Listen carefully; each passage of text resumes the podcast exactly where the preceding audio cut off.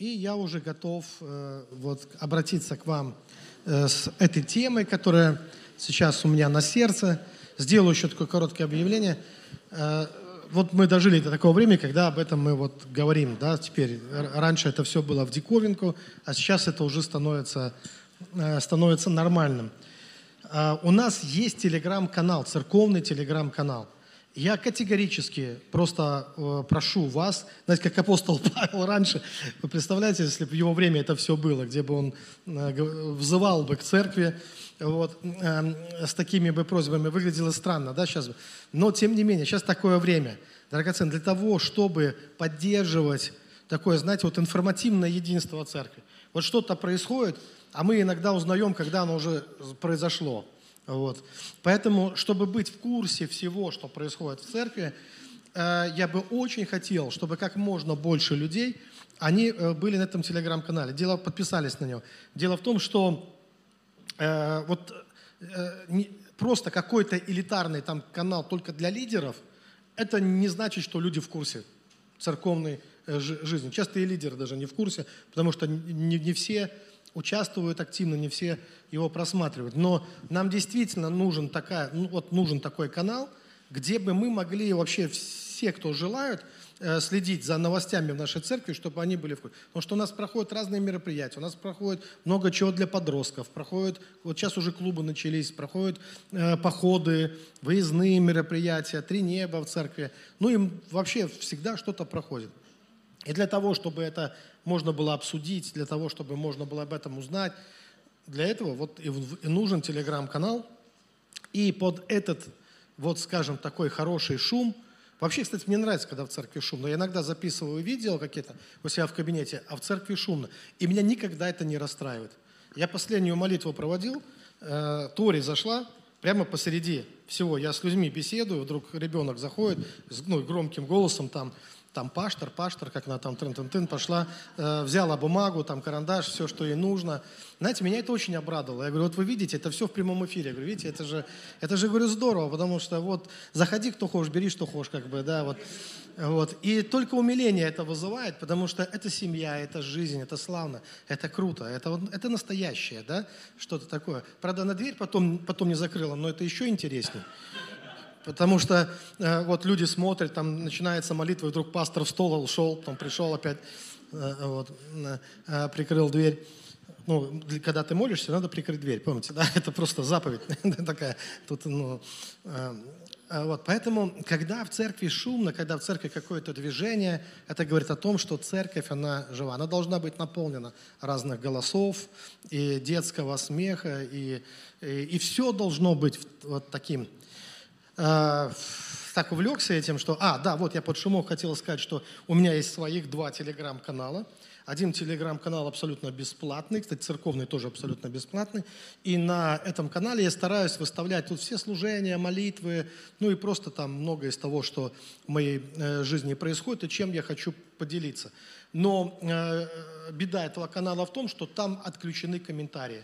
А, потому что я пытался банить, знаете, вот я целый день э, был в бане, что называется, банил, банил, банил, банил тех людей, которые, ну, такую агрессию, злобу, там, агрессию разную, я понял, это работа целая, это надо вот, э, это такая работа, сидеть целый день и э, просто вот ловить этих бесов, ну, там, по, каждый раз. Я устал от этого, вот тем более там я уезжал, на, когда был марафон молитвенный на, на тебе, я понял, там у меня не будет времени все это банить. И тогда я просто отключил, отключил э, вот, ну, комментарий. И все стало тихо. Ну, стало скучно. Знаете, вот как-то вот тихо все, ну, как-то вот э, э, только вот эти сердечки, лайки и, и все общение.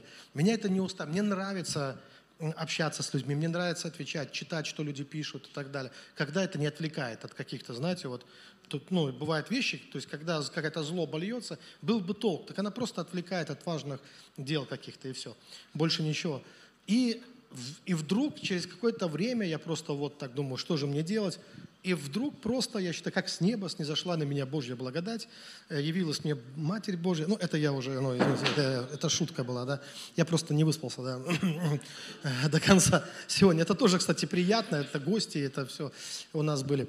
Э, в общем, и, и я вдруг понимаю, что, ну, есть вот э, платные телеграм-каналы, надо сделать его максимально дешевым, доступным, но э, человек, которого использует зло, оно так его использует, оно же еще жадное, это зло.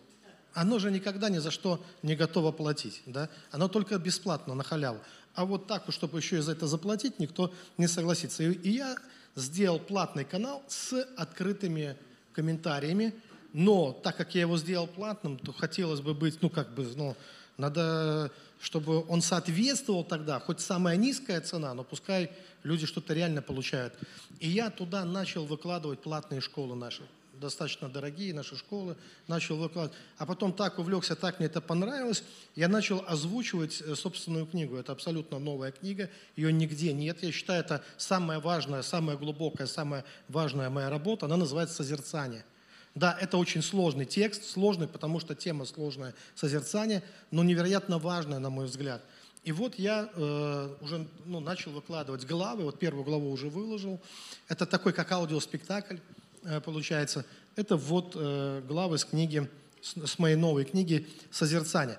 Поэтому обращаюсь и к вам, и тем, кто нас э, также смотрит онлайн, что есть возможность также подписываться, как на наш церковный телеграм-канал. Он, кстати, ну, должен быть открыт для всех. Любой может подписаться и быть также участником, соработником ну, вместе с нами, с нашей церковью. И мои личные телеграм-каналы, они тоже есть, э, есть на все, можно, э, можно подписываться. Э, вот сделал такие объявления. Теперь к теме, теперь перехожу к теме. Итак, тема называется «Когда все закончится». И первое место Писания – это Экклезиаст, третья глава, первый стих, естественно. Здесь сказано, что всему свое время, и время всякой вещи под небом – это место Писания, оно такое, знаете, вот уникальное. Вот есть такие уникальные места Писания, они, оно круглое, как шар. Почему? Это так мне представляется, скажете, почему шар? Вот знаете, оно как бы без углов такое. Потому что тут как ни посмотри, если, знаете, наступают благоприятные времена, они закончатся. Они не навсегда, они закончатся. Наступают жестокие, суровые какие-то времена, темные времена, и они закончатся. Вот почему оно такое круглое, понимаете, вот это место. Потому что оно вот, тут не за что зацепиться как бы. Оно говорит о том, что всему свое время. Но есть такое у нас заблуждение, а я вернее хочу сказать, такое обольщение, что ли. Вот так устроены, устроен человек. И многие люди, они же не сильно так задумываются, они просто вот живут и не, ну, не, не, не, не научились, может быть, не привыкли сильно задумываться. И я заметил, это мое наблюдение, что когда какое-то время наступает, например, благоприятное время наступает, вот как-то человек сначала, может быть, удивляется, а потом ему начинает казаться, что так будет всегда. И в этом великое обольщение. Так не будет всегда. А наступают тяжелые какие-то времена, или времена гонений, или времена смуты, или времена распри, или какие-то голодные времена. И опять через некоторое время люди начинают охать, и люди начинают думать, что теперь это никогда не закончится, что так будет всегда. Но и это тоже заканчивается. Вот почему мудрый экклезиаст, он говорит, что всему свое время. И все, что мы видим здесь, в нашем земном мире, в нашем вот в этом естественном земном мире, все здесь имеет начало и все здесь имеет конец. Только вечный Господь Бог, в нем нет ни тени перемены. Все остальное, оно свойственно меняться, оно свойственно изменяться. И это дает нам надежду в трудные времена. Это дает нам надежду. Я не знаю, заметили вы или нет, но перед тем, как мы начали входить в то, что некоторые называют это темные века, но они надеются, что века будут не века, конечно. Вот. И, э, и вот в это время, в которое мы сейчас вошли, перед этим было много знамений. Люди, когда они возникали, эти знамения, люди пугались, потом смеялись.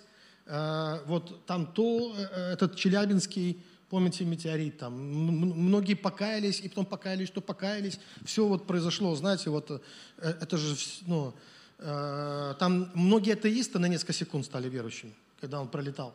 Да, а потом посмеялись просто, ну, сами над собой. Что человек от страха только... Ну, это, знаете, как говорят, как в падающем самолете, как-то дядя мой сказал. В падающем самолете нет атеистов, он сказал. Просто он раз оказался, ну, там, очень сильной турбулентности, говорит, молились все. Так и тут тоже, знаете, вот, и вот такие, то какие-то трубы где-то трубили, и вот какие-то там были разные кровавые луны, там, и еще, каких только знамений не было. И все думали, ну, просто это какие-то явления природные и так далее – вот, которые древние, наверное, по неведению, по незнанию принимали за вот какие-то знамения. Но оказалось, что действительно за этим последовали серьезные такие вот вещи. А сколько снов людям снилось? С какими-то цунами, наводнениями, с ядерными взрывами, там, с разными там какими-то апокалиптическими вещами. Мне кажется, вот, ну, вообще это все было в атмосфере. Все это было в атмосфере. Плюс и вообще ощущалось если человек чувствительный, хоть сколько бы, ну, он ощущал, что, знаете, вот, как э, говорил Платин, люди делятся на три вида. А, ну, как три вида птиц, он приводил в пример.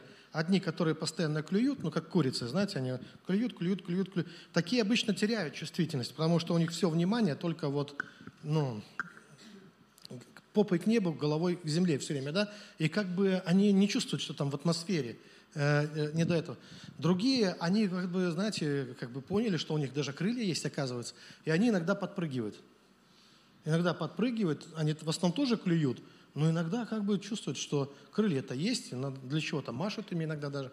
А третий, он говорил, как только они видят солнце, они тут же устремляются в небо, выше всех облаков, выше всех туч. Они вот прямо туда, к этому свету они э, устремляются. И вот я думаю, что такие, они наиболее чувствительные. Вот чем человек как бы больше смотрит в атмосферу, понимаете, вот не только на земное, но и на... Э, то в нем как бы просыпается вот эта так, интуиция, такая чувствительность. И он понимает, что воздух накаляется, что воздух просто уже как будто пропитан какой-то злобой. Злобой. И что я хочу сказать, что все, что происходит на земле, оно ведь отражается и в духовном мире. Помните сказано, что свяжете на земле, будет связано на небесах. И, ну, и вот э, все в этом духе. То есть мы видим, что есть некая такая взаимосвязь э, с духовным миром. И сегодня я буду говорить о насущном, о том, в чем мы сейчас живем – кстати, я никогда не называл себя пророком. Вот, э, сразу, э, это, знаете, я вот когда вам говорю, я же не только с вами беседую. Вот э, люди что-то пишут мне иногда, вот вы там пророк. Я думаю, да я, когда я сказал, что я... Это вы все время говорите, что я пророк. Я вообще никогда ничего не говорю. Ну, я Андрей Лукьянов, все. Ну, как, так, как назвали по матушке, или как там говорят, по батюшке. А все остальное, это уже временное все.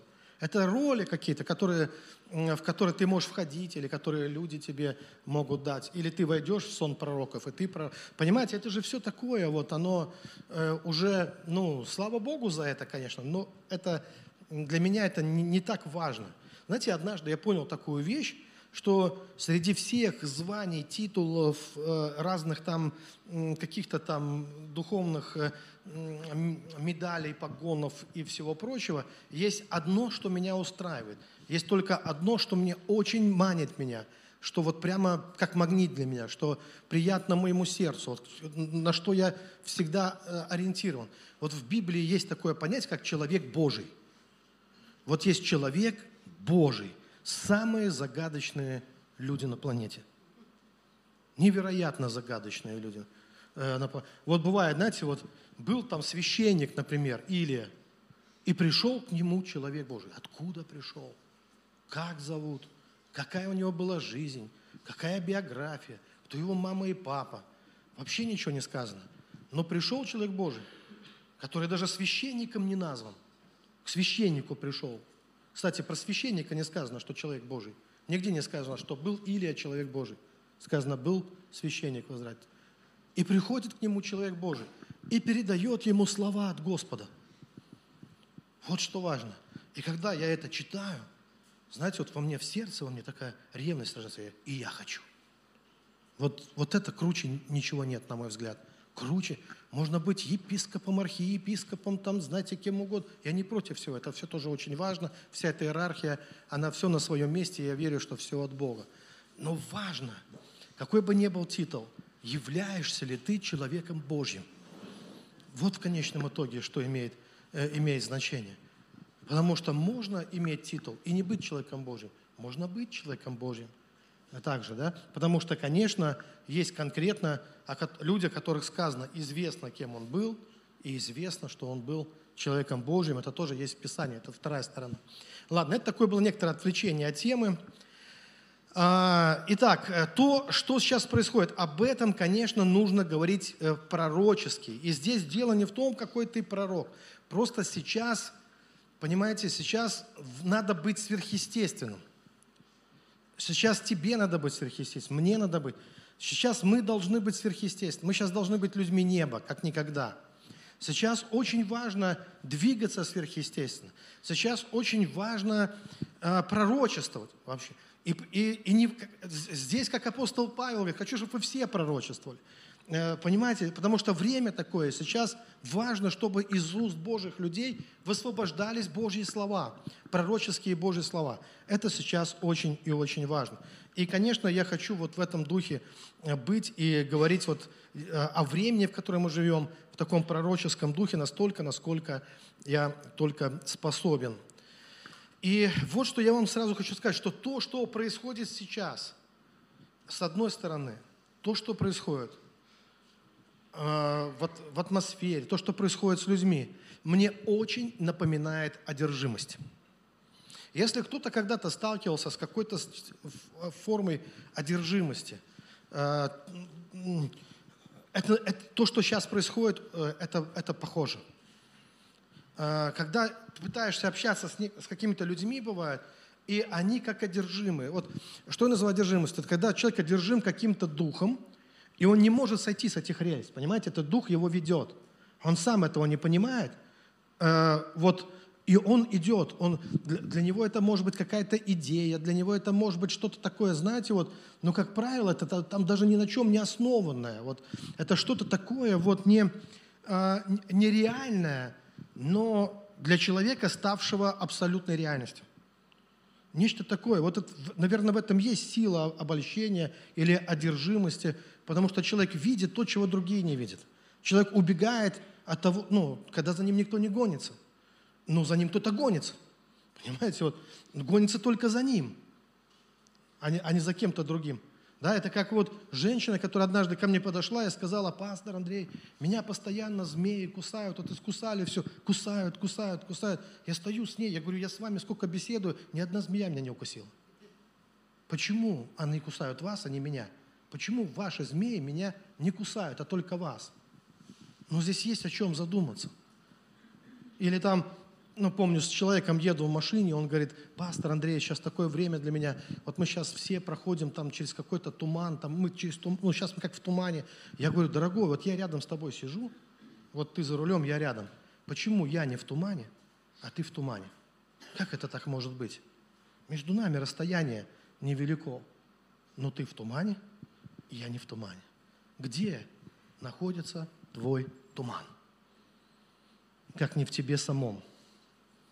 Понимаете, вот, и вот это все напоминает некую такую форму, одну из форм одержимости. Одержимости. Что говорит о том, что есть активность и в духовном мире. Ничего не происходит на земле, если в духовном мире, потому что в невидимый мир, духовный мир, знаете, в нем многие причины, причины вот всего. Вот, э, э, это же мир идеи, это вот там идея дерева есть, там есть идея дельфина в этом мире. Там есть, это вот мир. И вот там что-то, когда происходит, когда там рождаются вот эти эйдосы какие-то, знаете, как некоторые, которые становятся демоном, потом, то э, мы видим, что это напоминает, еще, что мне это напоминает? Это очень также напоминает эпидемию. Э, это эпидемия.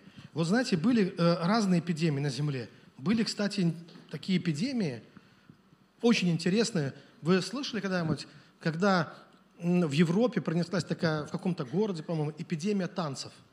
Ну, в Святом Духе. То есть на людей сходил дух, люди начинали танцевать. Но что интересно, там же не, там не то, что там хочу, не хочу, а танцевали все, танцуют все, что называется. Как у нас в одном фильме было сказано. И никто не мог этого остановить. Это, это, говорит, это было как эпидемия. Это неважно, бедный, богатый, там, на кого сходило, люди начинали танцевать. Они не могли остановиться. Это вот э, одна из э, таких удивительных и неразгаданных загадок, тайн, эпидемий, но прям какой-то дух танцующий пронесся на всеми, всех заставил шевелиться. Неважно, что у тебя с костями, с позвоночником там и так далее. Танцуют все. Было вот так вот. Прошла такая эпидемия, да? Но э, бывают, конечно, и худшие эпидемии. И, дорогие, не все эпидемии – это вот как вирус, как какая-то бактерия или как что-то такое – есть ментальные, духовные эпидемии. Э, эпидемии, которые как в виде неких таких вот эйдосов, в виде каких-то духовных сущностей, которые начинают посещать людей, и те люди, которые не бодрствуют, они становятся захваченными вот этим злом. И я хочу сказать, что есть же и внешние признаки. Это как аллергия. Вы знаете, когда э, врачи говорят, что если аллергия проявилась на лице, то внутри хуже. Внутри хуже. Есть многое, что не проявилось но оно уже там, естественно, есть. Да? И вот э, точно так же, и вот это, когда это уже выливается в такое прямое, горячее противостояние, э, в боевые какие-то действия в горячие, то это говорит о том, что вот в материальном мире это зло проявилось в виде реальных жертв, смертей, страха, ужаса там, и так далее, паники и все остальное, тревог, просто бессонных ночей, слез и опять каких-то. Вот это все, это, знаете, это проявленная уже эпидемия. Это про... Но есть что-то в скрытом мире, в невидимом мире, э, что, э, что также происходит. И это есть эпидемия зла, на самом деле. Это не с неба пришло, это не с небес. То, что происходит, оно приходит не с небес.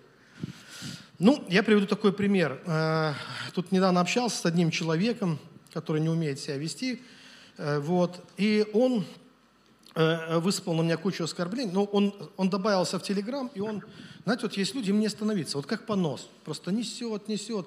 Вот какой я не будь добрый, ну, в конце концов, это мешает другим, но это отвлекает всех. Вот человека понесло, что называется, и он там, там все какие-то унижения, оскорбления – как ты не пытаешься с ним по-доброму там все, вот, ну, никак не получается. Мне пришлось его забанить. Он начал писать в другой соцсети мне.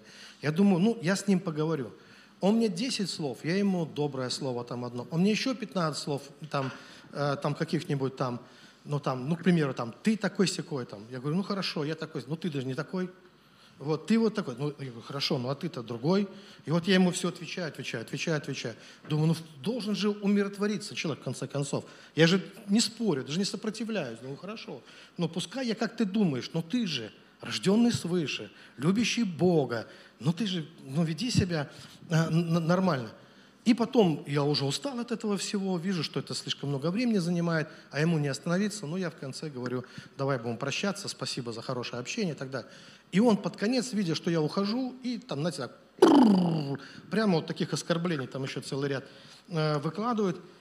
И, э, и, а я уже хотел его ну, забанить уже окончательно, и все. И в этой как бы соцсети, чтобы больше, э, значит, ну, понятно, да? Только хочу. А он, смотрю, он вылил все, и тишина, и не пишет ничего. Я ему, перед тем, как забанить, я ему пишу. Я говорю, ну, может, еще что-то есть? Ну, как бы, перед тем, как мы расстанемся, я говорю, я надеюсь, что тебе стало легче. Вот после этого всего. Ну, ну может, есть что-то еще, э, чтобы ты хотел мне, э, мне сказать? Тишина. Я аж испугался. Я написал просто одно слово. Лопнул? Ну, просто одно слово. Я думал, может, он лопнул там от зла. Да? Он так бы, мне казалось, он надувается, надувается, надувается. Думаю, ну лопнет сейчас. Написал, лопнул. И через некоторое время, ну, вполне ожидаемый ответ. Вот еще пастор называется. Знаете? А я пишу, слава Богу. Я думал, что-то с вами случилось уже, да. Ну, смешно, на самом деле, смешно получилось, да. Э, вот. Но я что хотел э, сказать, что он, когда он мне писал, он почему-то требовал, не знаю зачем, он требовал от меня какого-то проявления силы. Он говорит, вот вы там об ангелах учите, где ваши, где ваши ангелы? Я, где ваши? Я говорю, мои со мной, ваши с вами. Я говорю, какие проблемы, в чем? Пускай проявитесь, покажите вашу силу, покажите. Или что он ждал? Что ему должен прийти ангел с мечом геморроя или с чем? Я не понимаю. Какую силу он хотел, чтобы... Он покажите мне. Покажите. Мы должны понимать, наша сила христианина – это любовь. Какую силу я тебе должен показать? Я всю силу показал, не написав ни одного оскорбления в ответ просто. Не должно быть у нас этого всего. Поймите, что если ты на тот, кто тебя обижает, будешь обижать в ответ, что, это, что получится? Ты подхватил эпидемию, которую подхватил человек. Человек оскорбляет, потому что он, понимаете, даже не аргументы там важны, которые человек говорит, потому что их нет у нас, они надуманные, как правило. Люди демонизируют в такой обстановке, начинают, все друг друга начинают демонизировать. Здесь вопрос не в этом, а вопрос в том, что человек он подхватил эту эпидемию зла. Он заражен вирусом. Ему надо вылечиться от этого, от этого вируса. И, как, и дальше вирус что хочет? Он пробивается в твою душу. И все эти оскорбления, унижения, ты должен болезнь, она проявится. Не только у него, но и у тебя, и, и, и везде. Понимаете, вот что важно. И о чем я хочу сказать, что очень-очень важно иметь иммунитет против зла. Иметь сильный в себе иммунитет против зла. И э, понимать цель врага, понимать, что человек, а, захваченный этим вирусом, не отдает себе отчет. Поэтому я и писал ему, что э, уверен, что вы-то в порядке, что вы человек, рожденный свыше. То есть я напоминал человеку Писание о нем, потому что это тоже Божье дитя. Он просто заболел – заболел вот этим вирусом, да, и, и он желает это, ну вот вирус желает распространяться. А когда человек уже заболел, он уже не различает, он не понимает, что руководит им, что направляет им. Смотрите, я приведу пример. А когда у тебя сильный иммунитет, что происходит? Ты не заболеешь, даже если будешь находиться посреди всего зла. Кто-то понимает что-нибудь? Даже вот вокруг все будут заражены, все будут беситься, но если у тебя сильный иммунитет, ты сам не заболеешь. Ты будешь видеть это все, что происходит вокруг, но ты не будешь э, в этом участвовать. Ты не заболеешь. Если сильный иммунитет. Я это испытал на, на, на себе. Потому что так получилось, что когда началась вот эта ковидная вся тема, да, э, э то был семинар – на который приехало 500 человек. А это, знаете, вот, вот как раз начался самый разгар эпидемии. А, как бы люди думали, что ничего не будет, приехали, ну и даже там, на том семинаре в 500 человек, там все друг друга пере, перезаражали. И получилось так, что я там был один из спикеров на этом семинаре. И более того, а, мне приходилось очень много за людей молиться. Мы молились вот нос к носу. Вот был пастор, например, он говорит, помолись за меня, что-то с не очень. Я, я за него молюсь, а он, как выяснилось потом, он уже болеет. Другой приехал, тоже мой друг. Вот он идет, мы обнимаемся, там все, молимся друг за друга. Он тоже, оказывается, уже болеет. Третьи ребята, они вообще меня пригласили в свою церковь. Я с ними еду в машине вместе, а они уже все заражены. Представляете? То есть я был прямо посреди всего этого. И потом, после этого, я ехал проводить семинары э, в Крыму, и родственники мне уже звонят и говорят, а ты знаешь, что вот этот, вот этот, вот этот, они перечисляют. И получается, что я был в прямом общении с огромным количеством людей, которые были под... Знаете, когда мне это все рассказали, меня чуть в жар не бросило. Я чувствовал, у меня температура повышается. Просто вот, э, говорит, вот это, вот это, я чувствую, мне уже что-то... Потом я думаю, да ну, куда все отошло. Эм, значит, меня не взяло тогда. Потом супруга, супруга заболела через какое-то время. Ну, мы дома вместе, все это в одной квартире. Там переболели дети, переболела жена. Ничего мне не брало. То есть мой иммунитет к тому времени был достаточно сильный. И никакая вот это ничего. Но когда Господь э, забрал моего отца, и для меня это был стресс определенный, я очень много за него молился.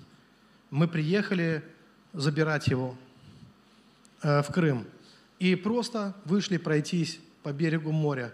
С моря ветер дул, что называется, да? Я в легкой курточке, продрог слегка. На следующий день я уже болел. Болел? Как это называется? Ковид или что это там? Вот эти все. Оказывается, все это было. Просто оно не могло пробиться до тех пор, пока не ослаб. Вы, вы помните, как многие заболевали? Они не могли понять. Говорит, я просто... Один рассказывал, помню, э, там один губернатор, у него пробежка была. Я, говорит, пробежался с утра просто. Как я мог? Я ни с кем не был в общении. Как я заболел? Но дело в том, что вирус уже был там. Но пока твой иммунитет не ослаб, он ничего не мог сделать. Вот точно так же с вирусом зла, драгоценный, он ничего тебе не может сделать на, только при одном условии. Если твой иммунитет против него, против этого зла достаточно силен. Но когда иммунитет ослабевает, тогда э, для него нет никаких преград. И болезнь тут как тут. И ты уже сам не видишь, и ты бежишь, уже глаза налитые кровью, и ты уже готов э, кому-то мстить за что-то, кого-то э, проклинать, кому-то что-то тоже причинять. Смотрите, приведу вам пример э, об эпидемиях, которые на, которые на Земле. Все знают о Второй мировой войне, потому что сама по себе Вторая мировая война она и названа мировая, что распространилась на весь мир, это и есть одна из эпидемий зла. Вы знаете, что войны это, э, ну, это, конечно, результат грехопадения. Это ну, никак не результат праведности или что-то еще. Поэтому, когда некоторые говорят, пастор Андрей, за войну, за какую войну? Хочется сказать, какую, за какую войну? Какой христианин вообще, или какой вообще э, добрый человек будет за войну, за какую-то войну? Нет, конечно. Потому что война, любая война, это результат грехопадения в конечном итоге. Это зло. Нет добрых войн, не существует. Все войны – это злые войны. Э, все войны приводят к гибели э, людей. Если почитать статистику за последние 2000 лет, там что не столетия, там миллионы, миллионы, миллионы, миллионы, миллионы, миллионы, миллионы, не, не, не десятки, не сотни миллионы людей каждое столетие ну, из-за вот этих войн. Это эпидемия, это настоящая эпидемия. И вот Вторая мировая – это была болезнь, вирус, который захватил планету. Да, но знаете, что потом произошло, когда закончилась война? Э, чем заканчивается ну, все войны? Вырабатывается иммунитет в мире.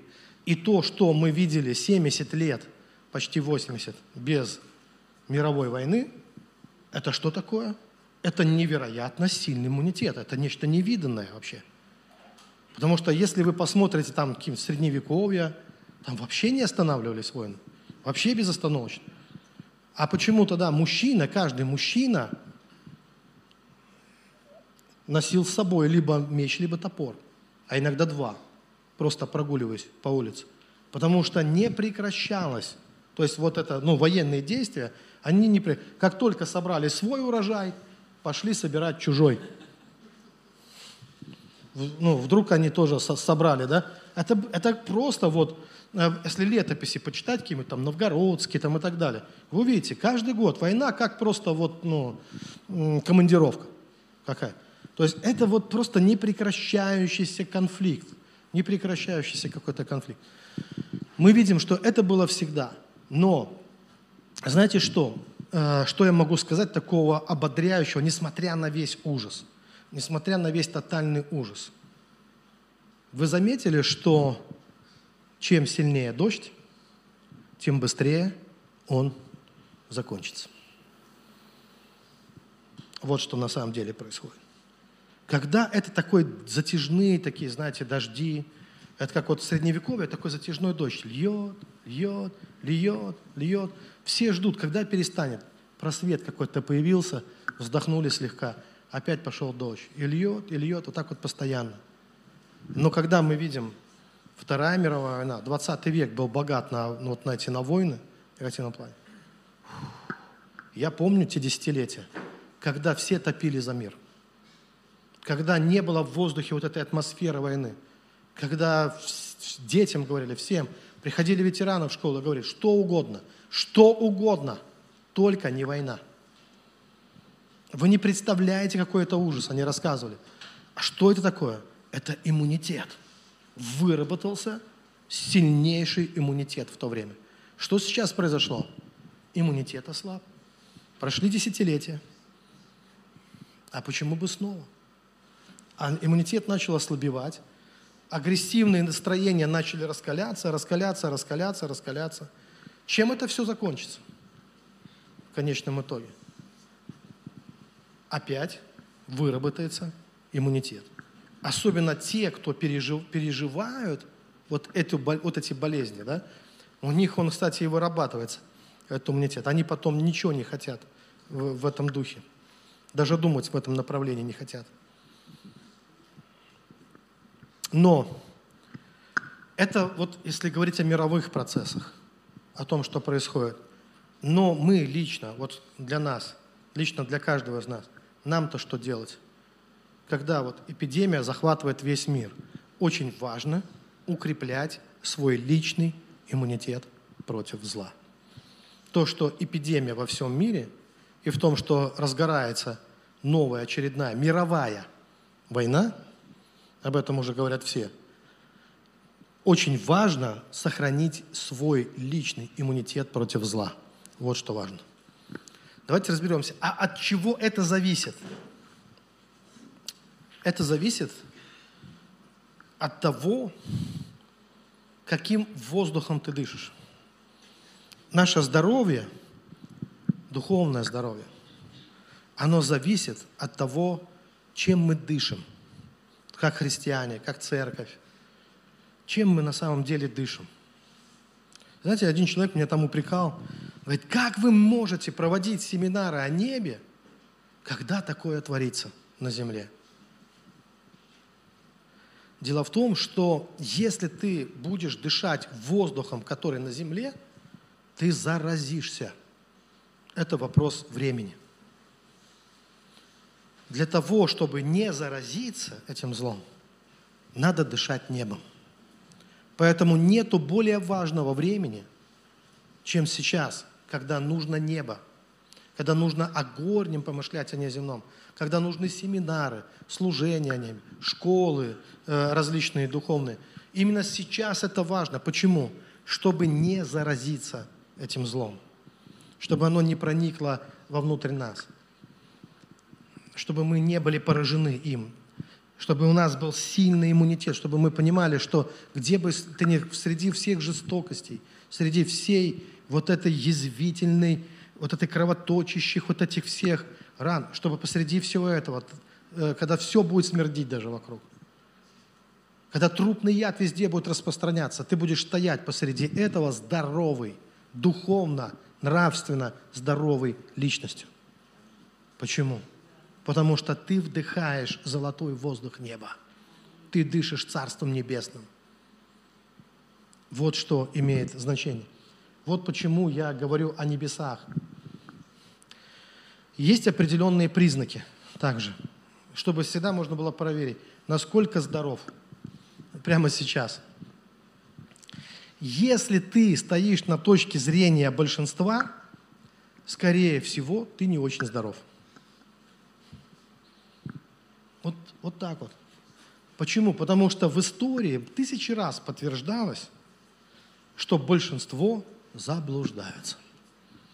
И только некоторые знают истину. Не потому, что эта истина на кем-то скрываемая или как-то то, а потому, что для того, чтобы познать истину, необходимо некоторое духовное, нравственное усилие приложить.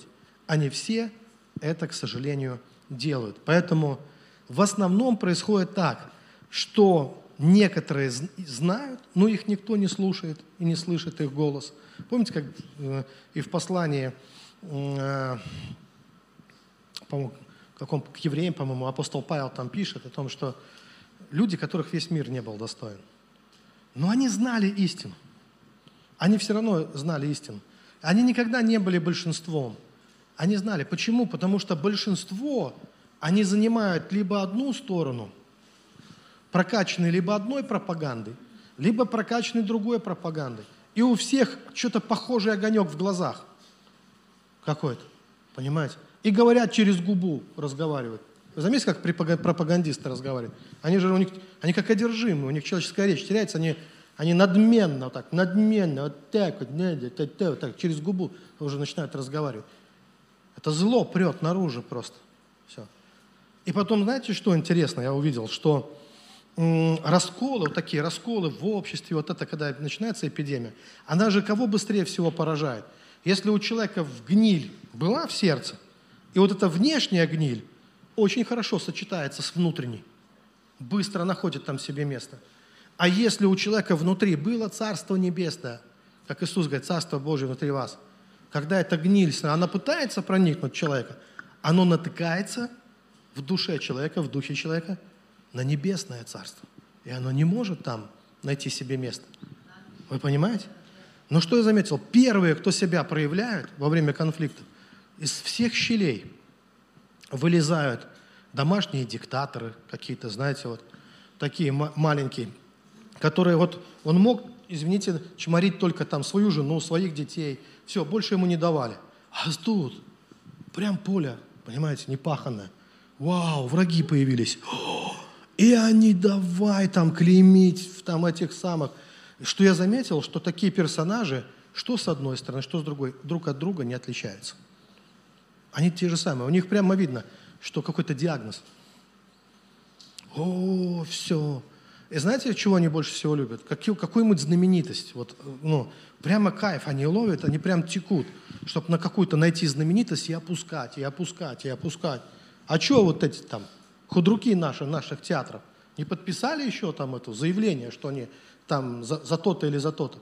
Надо всех, да, пускай скажут прям. А вот эти там, которые сбежали там, допустим, куда-то там, все вот эти, давайте их тоже распнем.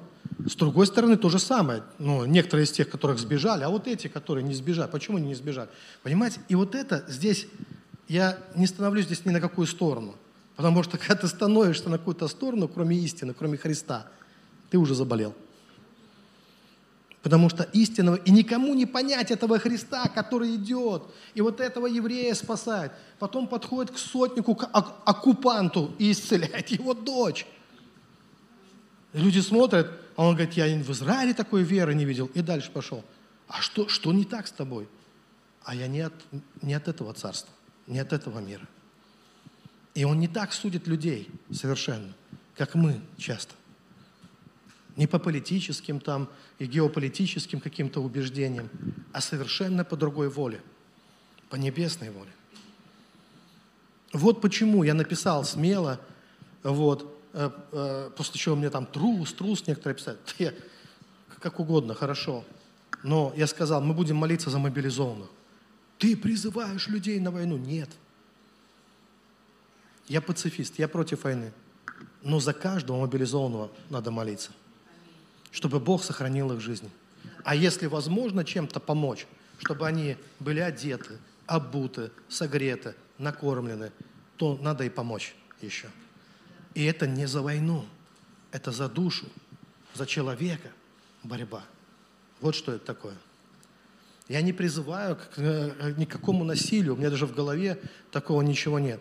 Но христиане во все времена, те, кто были настоящими истинными христианами, они не разбирали там на, на наших и не наших кого-то. Как доктор, понимаете, вот доктор, который давал клятву Гиппократа, он, он лечит человека, любого будет лечить, ему все равно. Вот как мне понравилось в одном фильме, один врач сказал, ну солдат говорит, зачем ты его лечишь, это они же негодяи. Тогда он говорит, не в этот момент, когда я его лечу, в этот момент он мой пациент. И для нас, мы смотрим на человека, мы либо видим в нем вечную душу, Богу данному ему, либо врага. Вот. И мы, христиане, мы должны смотреть глубже, чем смотрит политика на человека, чем смотрит политик. Бог дал нам духовное зрение, чтобы увидеть то, чего не видят другие, и прикасаться вот э, к этим душам. Итак, что я вижу, что, как правило, истину знают немногие. Эти немногие, как правило, не слышат. Но чтобы знать эту истину, что нужно делать? Нужно дышать воздухом неба. Для этого нужно быть над схваткой находиться, не в схватке в самой, потому что э, э, это сама болезнь, это схватка. Надо не в болезни, больной не поможет больным. Для этого надо находиться над, этой, над, над этим всем, выше. Духовный человек должен подняться над схваткой, и он должен, наоборот, научиться смотреть на это с неба, глазами неба.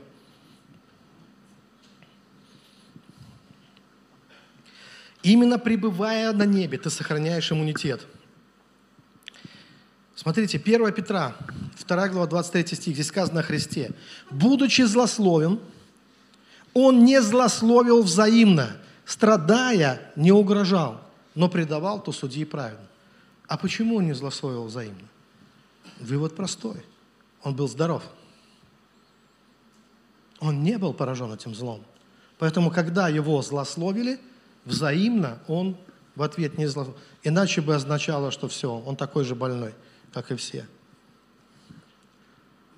Его тоже могли упрекнуть, что он там что-то поддерживает каких-то оккупантов или вот молится за римского сотника, хочет разрушить храм. Постоянно извращали его слова, ну и так далее. Ну, кстати, тут надо отметить, что э, чтобы быть объективным до конца, смотрите, когда ты здоров сам, это не значит, что болезнь тебя никак не коснется. Дело в том, что ты можешь быть сам здоров, но если все вокруг заражено и поражено болезнью, все вокруг рушится, это все равно тебя касается. Так или нет? Жить в здоровом обществе, с сильным иммунитетом против зла, выработанным там, ну, последними десятилетиями, или жить э, на территории войны где-то, в разрушенном городе, или, в стра... или, или э, беженцам, или э, молящимся э, за, за те. Это, это в любом случае нас касается. Как это же нас может? Это нас касается. Но все равно при этом мы должны понимать, что все закончится. Все закончится. И все закончится не просто миром, а иммунитетом против войны. Выработанным, выработанным иммунитетом. И тогда, да, ну, кстати, излечатся не все, потому что мы знаем, что и после той мировой войны некоторые были обижены, что вот они, ну, как бы, они уже привыкли, они уже стали людьми войны. Но война закончилась, но они уже ни на что не могли повлиять. Никаким образом.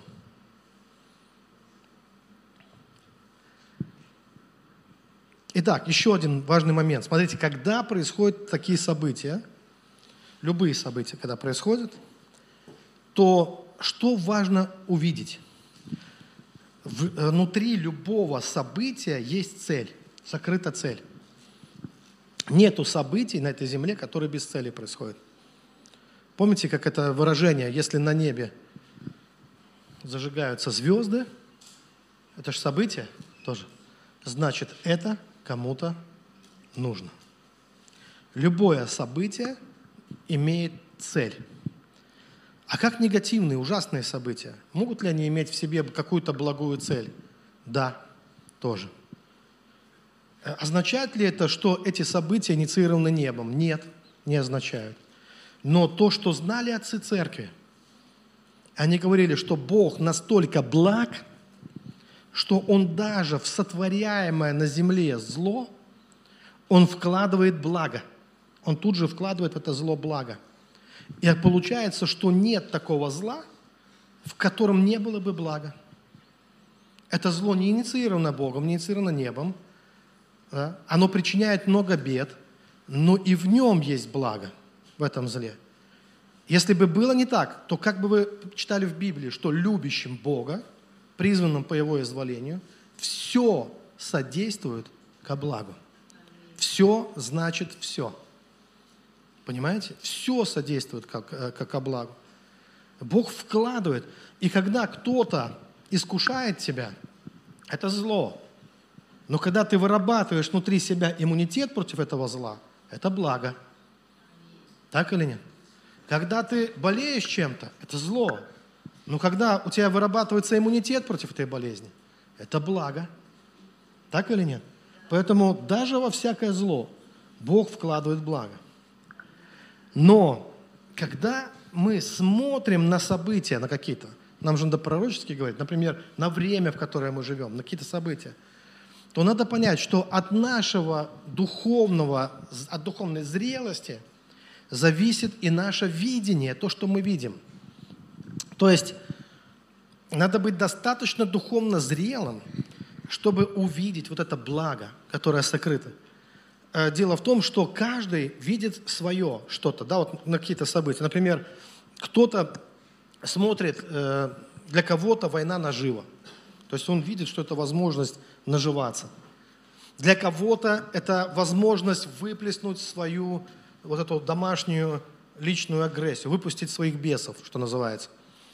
Э, вот. Эм, например, он не мог бы раньше там кого-нибудь там нападать, на какую-нибудь звезду, а теперь у него прямо он получает законное право кого-то опускать, унижать там и так далее.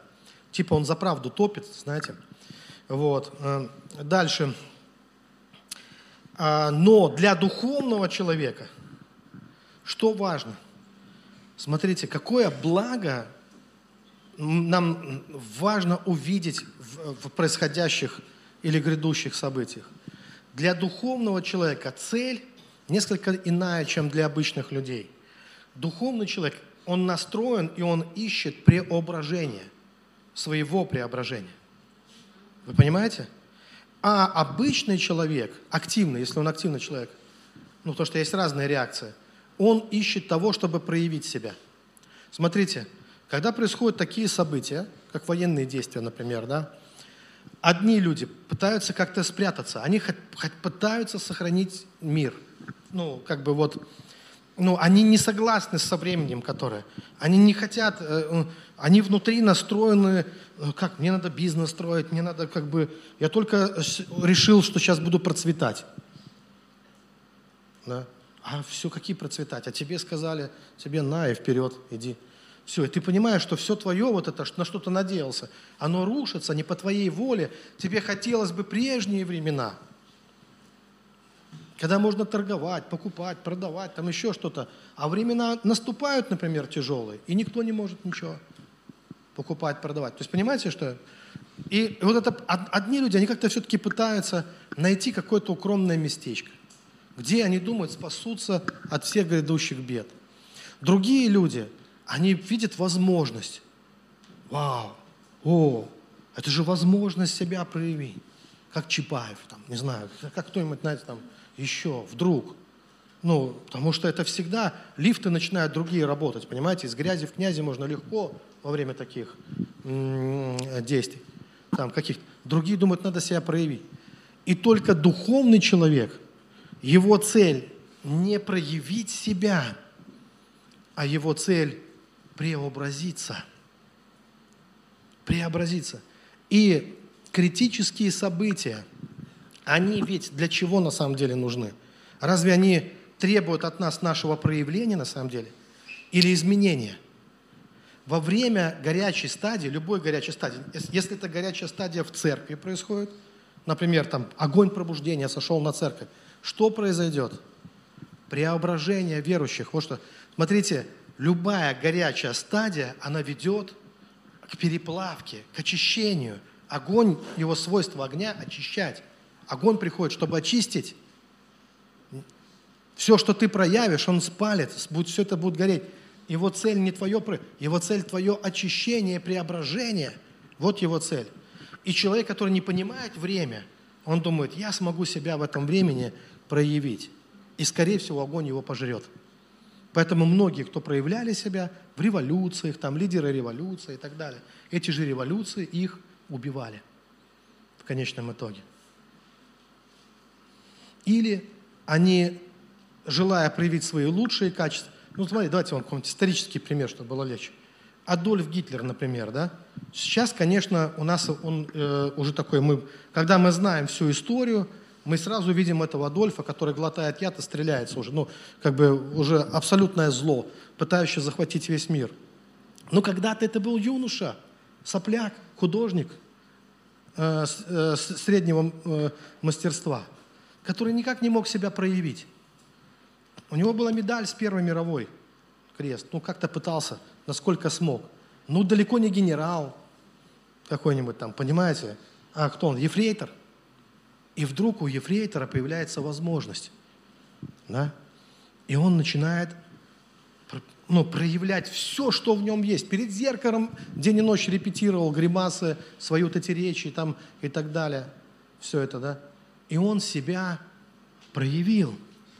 Но мы видим, к чему это привело.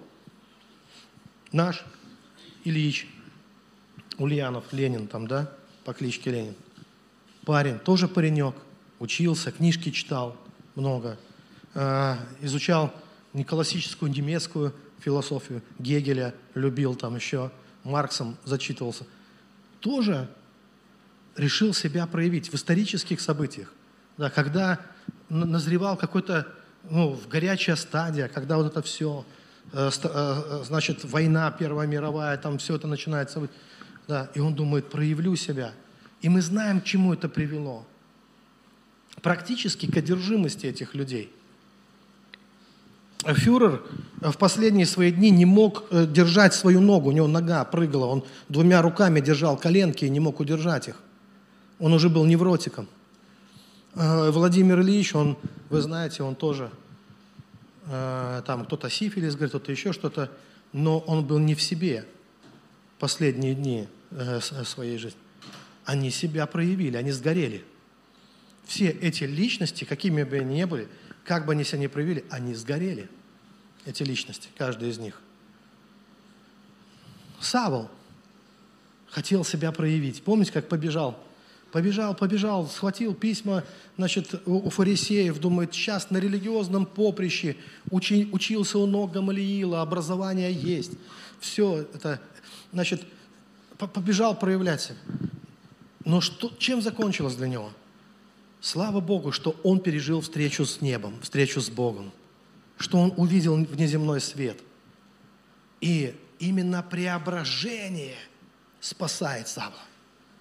Не то, как он себя проявил, а то, как он преобразился, стало ответом для него и для всего мира. Заметьте, стало лекарством для всего мира и до сих пор, до сих пор является. Поэтому, если ты хочешь занять правильную позицию – вот именно в эти времена, такие же горячие, как и прошлые, тогда нужно быть не Савлом, а Павлом. То есть искать нужно, не, не бежать от событий и думать, что они тебя не настигнут где-то. Не пытаться проявить э, себя, как многие сейчас выскакивают, и они хотят себя проявить, а молиться нужно и искать того, чтобы Бог преобразил нас, преобразил наши души, преобразил наши сердца. И то послание, которое нам оставил апостол Павел, оно так и звучит. Коринфянам 3 глава, 18 стих. «Мы же все открытым лицом, как в зеркале, взираем на славу Господню, преображаемся в тот же образ, от славы в славу, как от Господня Духа». То есть он показывает цель для нас. Наша цель, как христиан – это преображение. Преображение человека, преображение человеческой личности. Преобразиться. Человек, который преображается, он имеет сильный иммунитет против всякого зла. Он человек неба, он человек Божий. Я вам, кстати, хочу сказать, что преобразившийся человек, неважно, будет ли он жить или умрет, он все равно побеждает. А человек, который не преображается, а, э, то он в любом случае проигрывает.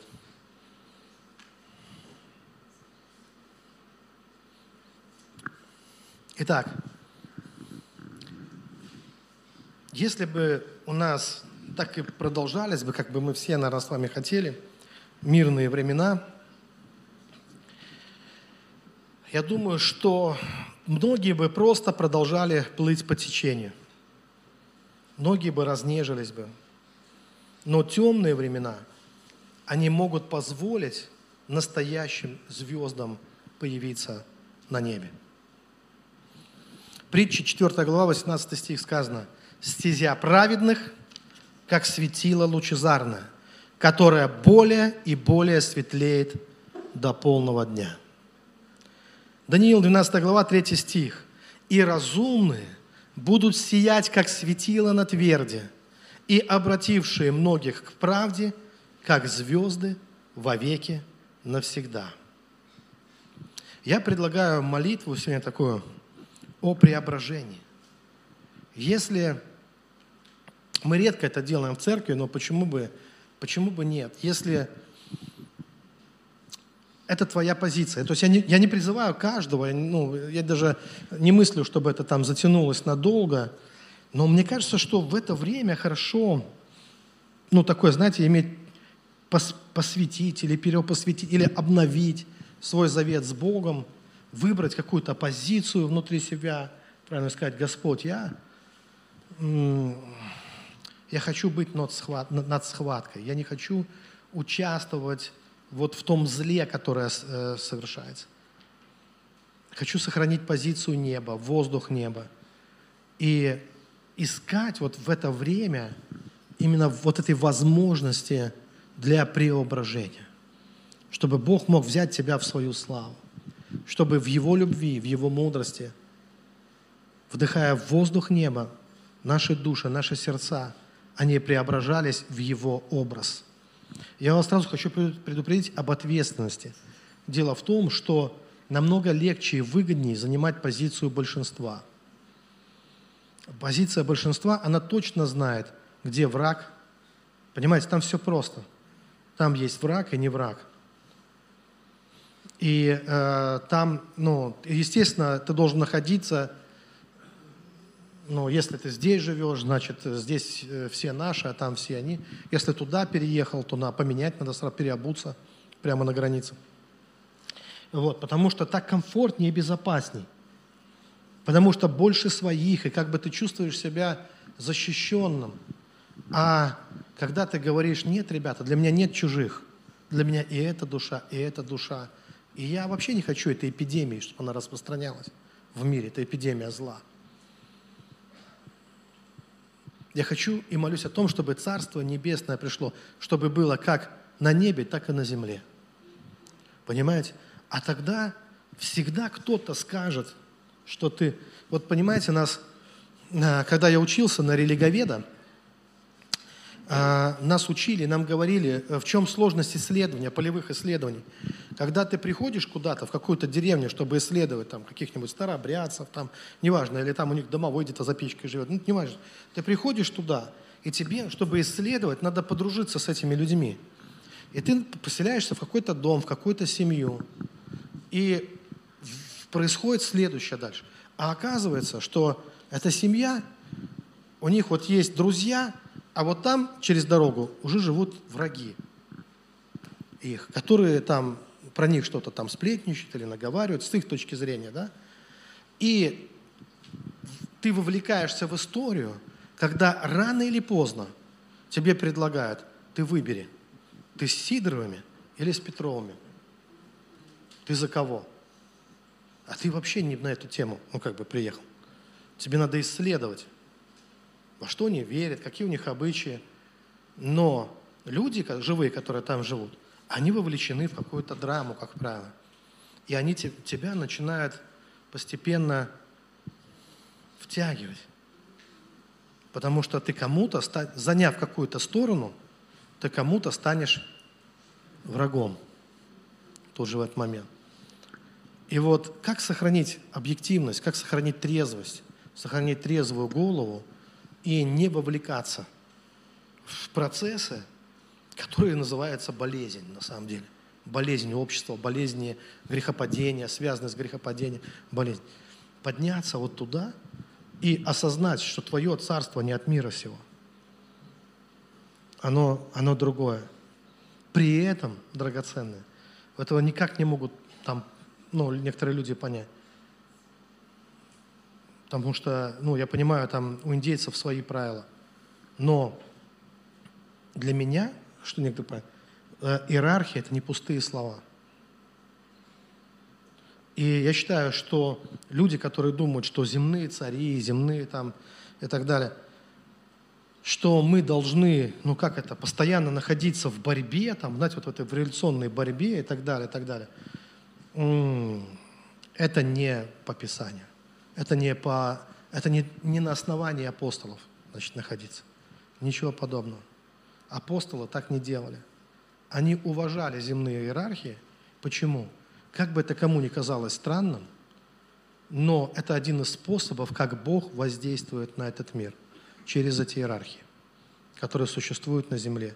Они несовершенны, они коррумпированы, э, в них полно там всякого, всякого, всякого зла. Но Бог через них действует, пока мы не подросли, чтобы они стали другими. Он все равно через это действует. Он их не отменяет – нигде. Он нас просто, именно из-за того, что они несовершенны, Он нас только об одном просит, чтобы мы за них молились. Не проклинали, а благословляли. И неважно, за кого ты голосовал на выборах, если тебе подойдет тот, за кого ты не голосовал, и попросит тебя за него помолиться, твоя священная обязанность перед Богом – молиться за этого человека независимо от того, какой он партии или не партии или чего, а просто но, но молиться за этого человека. Поймет это кто-то или нет, да найдется тысячи людей, которые скажут. Вот вы представьте себе, сто лет назад Николай II проезжает где-то там, например, в какой-нибудь губернии, заехал в Псковскую губернию. Он заезжал, он в Обскове, кстати, был, э, отрекся он в Обскове. Ну, там. И вот он заезжает. И он останавливает там свою карету, например, и говорит себе, помолись за меня, за мою семью и так далее. И ты в этот момент для кого-то можешь стать врагом, потому что вокруг эти злые глаза, вот эти генералы, которые убеждали его, что он должен отречься, он мог подавить мятеж в считанные минуты. У него были еще верные ему войска. Он мог все прекратить но его убеждали, что он должен отречься. И в этот момент, когда ты возлагаешь на него руки, кто-то сзади шепчет, да он, да он кровавый, Николай, второй кровавый. Вспомнили бы кровавое воскресенье, вспомнили бы казаков, которые рубили шашками на улице, сказали, ты на кого руки возлагаешь? Потому что уже все его ненавидели. Даже генералы вокруг него, все его ненавидели. Ну, знаете, что интересно? Никому было неведомо, что когда он отречет, отречется, в какую смуту, в какую междуусобицу кровавую будет ввергнута вся страна после этого. И сколько крови было на руках тех, кто топили за правду в то время. Рвали на себя тельники и кричали, мы за правду здесь. Сколько они пролили крови за эту правду. И сколько на них греха вообще. Поэтому, драгоценные, вот позиция духовного человека, понимает его, не понимает его, позиция духовного человека, он будет простираться и молиться за каждую душу. Такой выбор у нас. Если ты вот, э, поэтому я не ищу, знаете, вот еще один такой момент скажу. Очень, э, ну, некоторые накрученные люди, они там, они мне писали, Э, знаете, когда человек, который, как вам сказать, человек духовный на самом деле, вообще не выскажет никакого укоризненного суда. Даже архангел Михаил не высказал никакого укоризненного суда, хотя, кажется, мог бы. Почему? Потому что он Божий ангел. Он просто сказал, да запретит тебе Господь. И все. И я знаю, что человек духовный, когда он видит какую-то, ну там, другую позицию или что-то, он не будет оскорблять, не будет лить грязь. Но это просто не в его духе. Да? Он будет разговаривать совершенно иначе. Какой-то вести диалог. Но когда человек заражен вот этой болезнью зла, то у него, конечно, он, ну, он всегда, это зло, оно обязательно проявится в какой-то форме. И там желание как-то тебя зацепить, побольнее тебя. И когда я читал некоторые э, комменты, которые там люди определенные вылили, и там, знаете, вот в таком духе было многое, что, например, вы меня разочаровали. Там кто-то послушал какую-то проповедь, говорит, вы меня разочаровали. Знаете, что во всем этом мне не нравилось? Не то, что я там разочаровал, не разочаровал кого-то, а я думал, это как же мыслят многие христиане. Знаете, что такое вот разочаровали, не разочаровали? Это же вскрывает наше мышление. Так что же вы, как же вы, вы думаете, что церковь – это театр? Что вам не понравился спектакль, и вы разочаровались? Церковь вообще не про это. Люди Божьи, они не про то, они не про аплодисменты. Поймите, если кто-то любит аплодисменты, даже не лезь в это вообще. Иди в театр, в цирк иди работай. Не в церковь, а в цирк. Там аплодисменты. Церковь никогда не была про аплодисменты. Поймите, что это то, ты призван, когда все огорчены, когда все ожесточены, ты призван подняться над этим, над всем этим – и это отнимает от тебя по всю популярность твою. Но дело в том, что Бог и не призвал нас к тому, чтобы, ну, ищите аплодисментов. Там, знаете, или строили Вавилон, потомки праведного Ноя. Какой у них был слоган? «Сделаем себе имя». А потом пришли и обломали их. Ну, вы нас разочаровали. О, а мы только хотели всех очаровать, понимаете? Драгоценные. Церковь не театр на самом деле. У нас вообще другое призвание. У нас нет призвания кому-то нравится или не нравится. У нас есть призвание угождать Богу. Вот что важно, угождать Богу. Поэтому, когда я это читаю, думаю, как вы мыслите вообще? Вы что думаете, что вот мы такие... Знаете, это называется сценическое христианство. Если вы не будете говорить то, что мне приятно, э, то э, мы не будем вашими поклонниками. Вот как это называется. Так зачем вы вообще выбрали такой путь? Какие поклонники вообще? О чем вы? Церковь – это о другом. Это не, а, не, не о том совершенно, чтобы, э, чтобы понравиться. Да, я понимаю, что много сейчас такого в христианстве, оно рассчитано на то, чтобы понравиться. Но вот там как раз и нет пророческого духа и пророческого слова. Потому что эти вещи, они противоположны друг другу. Вы заметили, что Бог не пытается нам в этом смысле понравиться? Он вообще не ведет переговоры с террористами. Вообще. Ты можешь манипулировать, пытаться им от слез до угроз. Ты уже понял, что ему все равно? Что он вообще на это не смотрит? Ни на сопли твои, ни на угрозы твои э, не, не Ты его не разжалобишь, угрожать ему бесполезно. Он остается собой при всем при этом. Он не ищет твоего особого признания. Хочу его сказать. Вообще-то он Бог. Мне всегда удивляет, говорит, уйду от тебя. Куда? Куда уйдешь? Где это место? Где вот это? Куда ты уйдешь? От Бога. От Бога не уйдешь. Это, это как э, жулька, которая у нас была такая, засунула голову под кровать. Все, типа, ну, я вас не вижу, вы меня тоже. А хвостик-то виляет, все равно торчит задница из-под кровати. Хозяин видит, вот ты где. Не спрятался. Также не спрячешься от Бога. Зайду ли на небо, ты там. Спущусь в преисподнюю, там рука твоя поведет. Никуда не спрячешься, не убежишь. Поэтому ты либо сопротивляешься ему внутри себя, и тогда ты все равно окажешься у его ног. Сказано же, что положу, сиди, одесную меня, покуда не положу всех врагов под ножей ног твоих. Где будут все враги Господа? В подножии ног Господа. Куда бы ни убегал. Но можно быть у подножия ног Бога в пене, в мыле, злым, э, злым, недовольным, а можно счастливым, радостным сидеть у Его ног и благодарным. Понимаете, вот только вот все, больше ничего не, не, не дано. Потому что Он же Господь Бог, вечный Господь Бог, наш Творец, Создатель. Хорошо, давайте мы сейчас ставим наши ноги. А, и Э, если есть такое желание, то я предлагаю, знаете как, чтобы мы не... Сейчас общей молитвой помолимся, но есть, если есть желание выйти вперед, и ты хочешь просто вот внутренне выйти от всего вот этого совершающегося зла в мире, из этой эпидемии и просто прийти к Его, э, вот выбрать позицию неба и сказать, Господь, я хочу быть э, вот в этом числе, в числе тех, кто ищет небесного, небесной атмосферы. Драгоценный Господь Бог, мы призываем Твое святое имя. Слава Тебе, Господь. Честь, слава и хвала.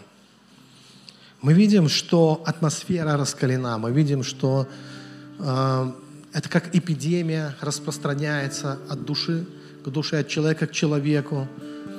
И люди перестают контролировать свои уста, э, свои умы, э, свою волю.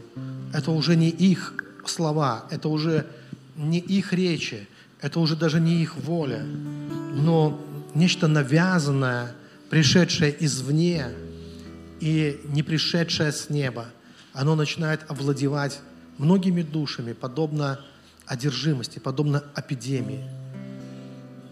И брат начинает ненавидеть брата, и уровень агрессии начинает возрастать. Я как-то, знаете, видел, пока вы молитесь, скажу, один человек, который, в принципе, там, ну, его сторона и позиция давно определена, там и идеологическая, и политическая, и он услышал о гибели врагов, что там много погибло. И все начали радоваться. А он, знаете, вдруг как протрезвел посреди всего этого и сказал, а чего вы радуетесь? А чего хорошего произошло? Они ведь тоже наши все. Ничего хорошего в этом нет. Знаете, вот эту трезвость бы нам сохранить, что, чтобы мы не, ну, не было, знаете, чтобы мы эти, как болельщики, знаете, за кого болеешь? Кого больше должно погибнуть? Человечество – это организм. Он иногда болеет еще, иногда страдает. Мы призваны быть светом. Мы призваны быть солью. Наше призвание – останавливать тление. Если соль потеряет силу, то она уже ни на что не годна. Поэтому мы не поддерживаем болезнь, мы останавливаем болезнь. Мы идем против всякой болезни, против всякого гниения, против результатов э, грехопадения. Мы топим за небо. Мы говорим о Царстве Небесном. Мы говорим о воле Божьей на земле. И мы знаем, что именно так и будет в конце концов. Что воля Божья, она будет исполняться. Что всему свое время. Но мы на стороне Божьего Царства находимся. Аллилуйя.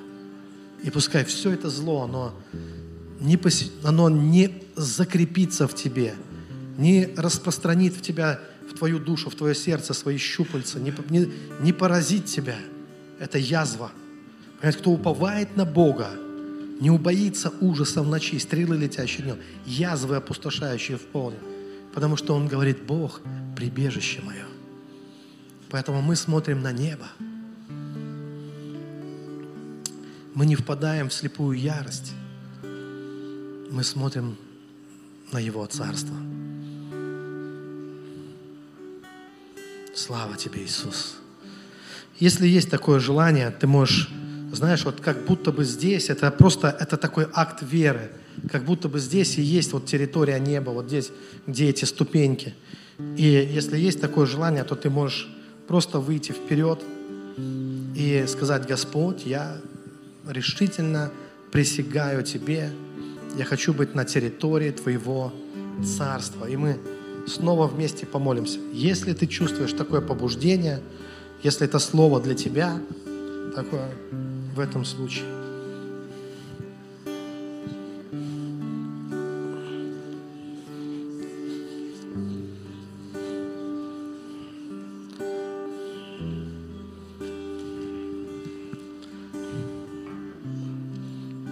Ну, главное, моя семья со мной. Уже хорошо. Драгоценный Господь, слава Тебе. Мы на территории Царства. Мы хотим дышать золотым воздухом неба. Мы принимаем это благость и милость Твою, Господь. Будь милостлив к нам. Спаси нас от всех этих тяжелых хронических заболеваний, от всего этого зла. Мы взлетаем высоко над всей мирской распрей, суетой. Мы идем в атмосферу Твоей любви, атмосферу Твоего Духа. Мы никогда не перестанем любить. Что бы ни произошло, если разорвут тело на части наши, каждая клетка будет говорить о Твоей любви. Мы будем петь и возвещать Твою любовь. Наша кровь будет говорить о Твоей любви. Наша плоть, наш дух, наша душа. Мы, Господь, посвящаем себя небу, посвящаем себя атмосфере Твоего Царства. Тебе слава, Тебе честь и хвала. И мы молимся за мир, мы ходатайствуем о мире. Мы просим, Господь, чтобы Ты остановил распространение этой эпидемии в мире. Мы присоединяем свои голоса к голосам всех, кто молится об этом, чтобы все это распространившееся в мире зло, оно иссякло, умолкло, перестало, чтобы дни этих скорбей, они сократились, чтобы сыновья, мужья, они вернулись домой целыми здоровыми, невредимыми, обняли своих жен, своих э, детей. Драгоценный Господь, мы взываем к Тебе. Мы просим, чтобы по нашей молитве тысячи тысяч они были спасены, тысячи. Ну, пускай все зло обернется во благо во имя Господа Иисуса Христа. Да будет так. И мы скажем вместе Аминь. Давайте Богу просто дадим славу сейчас. У нас есть еще молитва, просит помолиться. Так, за все ответы, это благодарность, молитва за исцеление Александра. Э, э, так. Еще кто-то, да? Галина. Александр и Галина, двое, да, людей? Да. Еще у нас там есть, знаете что, особенно к нашим молитвенным командам, драгоценным, у нас есть целый список людей, и он все время растет. Это люди, которые оказались в горячей точке. И они просят, чтобы за них молились. Они не по своей воле, не по своему желанию, не по выбору там оказались. У многих семьи и дети, но их призвали. И они просят, чтобы за них молились. И у нас есть целый список. Любой, кто захочет его получить, мы дадим каждому этот список. Я прошу, чтобы церковь молилась. И также на своем канале, на телеграм-канале, я буду просить людей из других церквей, верующих, тоже молить. И сам обещаю, что буду молиться э, за каждого такого человека. Драгоценный Господь, мы ходатайствуем сейчас за Галину и за Александра, за этих э, зрелых уже по возрасту, я смотрю, людей. Здесь и 75, да, по-моему, 73, 73, 71 год. Вот, на, на двоих получается уже вообще очень даже хороший возраст. Мы ходатайствуем за их здоровье, за их исцеление, за благослов... благослови этих людей, пускай чудеса, невероятные чудеса исцеления и благословения происходят в их жизни с этого момента особенно.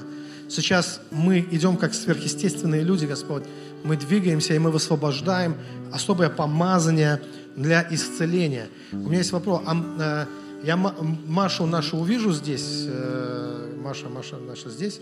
Маша, хочешь, давай за твою, хочешь, не хочешь, давай помолимся за твою спину. Давай, давай, выходи. Сейчас мы будем молиться за твою спину.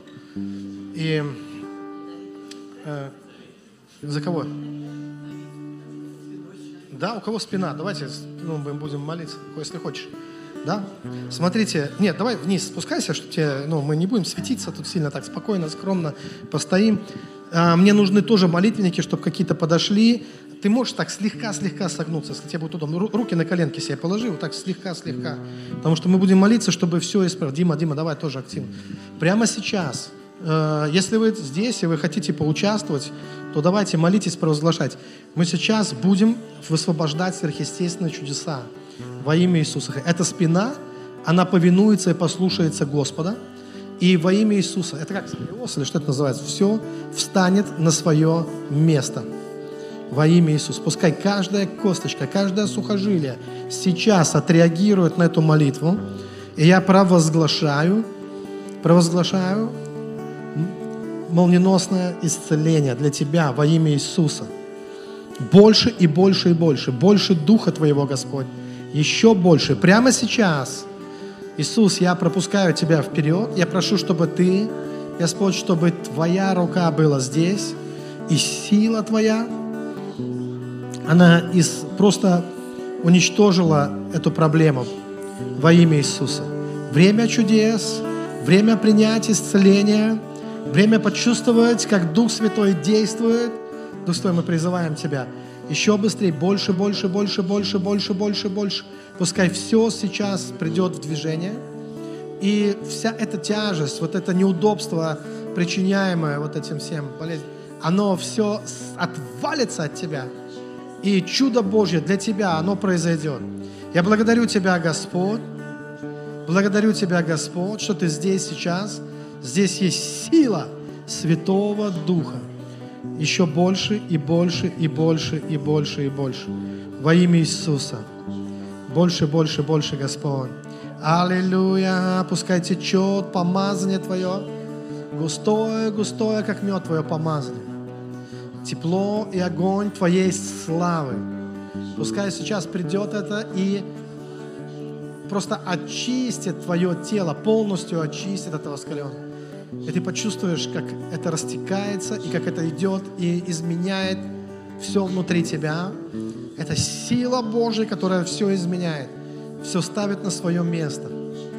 Мы провозглашаем славное имя нашего Господа Иисуса Христа. Время чудес здесь и сейчас. Оно не закончилось, оно здесь и сейчас. Благословение для тебя, благословение для твоей спины. Пускай твоя спина, она повинуется Богу. Каждая клетка тела повинуется Богу сейчас во имя Иисуса. Вау, еще. Ху, щита каха ты. Кора рахата Слава, слава, слава, слава, слава, слава. О, огонь, огонь, огонь, огонь здесь, огонь. О, хейра, праштей. Аллилуйя. Маша, ты примешь исцеление. А, я говорю сейчас к телу Маши принять божественное чудо, принять божественное исцеление. Аллилуйя. И Слово Божье высвобождаю слова веры для восстановления, для исцеления во имя Иисуса. Еще больше. Во имя Иисуса. Аллилуйя. Аллилуйя. Давай-ка разогнись сейчас. Наоборот, разогнись. Вот так вот все это себя пошевелись. Пошевели спиной, пошевели. Да, нормально, еще, все. Теперь опять. Опять, как ты стояла, так же. Давай еще. Наклони. Наклонись, как ты стоял. Вау, щита кахати, яканара рапрашите. О, восстановление, восстановление, восстановление, восстановление, восстановление, восстановление, восстановление. Мы берем это сейчас. Мы берем это прямо сейчас во имя Иисуса. Давид, где спина? а, протрузии, может, какие-то или грыжи. А, давайте сейчас, если у кого-то тоже какие-то протрузии или грыжи, то прямо сейчас мы будем от этого избавляться. Господь, мы благодарим Тебя, что Ты здесь, с нами сейчас.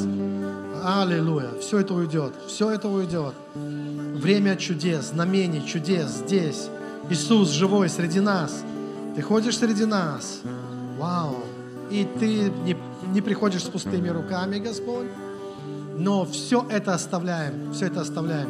И я говорю сейчас телу Давида повиноваться Господу. Тело, повинуйся. Ты всего лишь плод тела, повинуйся и прими божественное исцеление. Вау, прямо сейчас. Фу, больше, больше, больше, больше, больше огня. Больше огня, больше славы Твоей. Во имя Иисуса Христа. Аллилуйя. Слава Тебе, Господь. Аллилуйя. Больше и больше и больше. Во имя Иисуса. Давайте сейчас вместе поблагодарим Бога. Поднимем просто руки к небесам, скажем, драгоценный, чтобы ты не чувствовал любые неудобства в своем теле, чтобы не... Подними руки к небу и скажи, Господь, я призываю Тебя, призываю Твое имя, пускай исцеляющее облако славы, оно сойдет на меня прямо сейчас. И в этой чудесной атмосфере неба, пускай все лишнее, оно уходит, оно уходит, оставляет но всякое даяние доброе, всякий дар совершенный приходит свыше от Отца Света. помните, Иисус говорил, что вера твоя спасла тебя. Время веры не прекратилось. Может быть, что-то остановилось, но вера, вера нужна и сейчас также.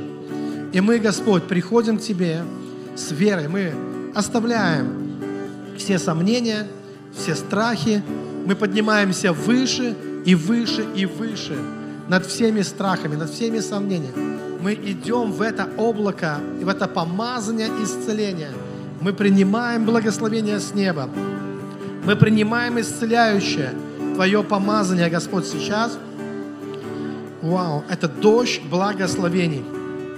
Тебе честь, Тебе слава и Тебе хвала. И мы скажем сейчас Амен, Аминь. Драгоценные, э, у нас сегодня служение благодарения, десятины, пожертвования, все как вы хотите, как говорится, да? Все вот, ну, вот для вас. И у нас, конечно же, святое причастие. Мы сейчас помолимся также.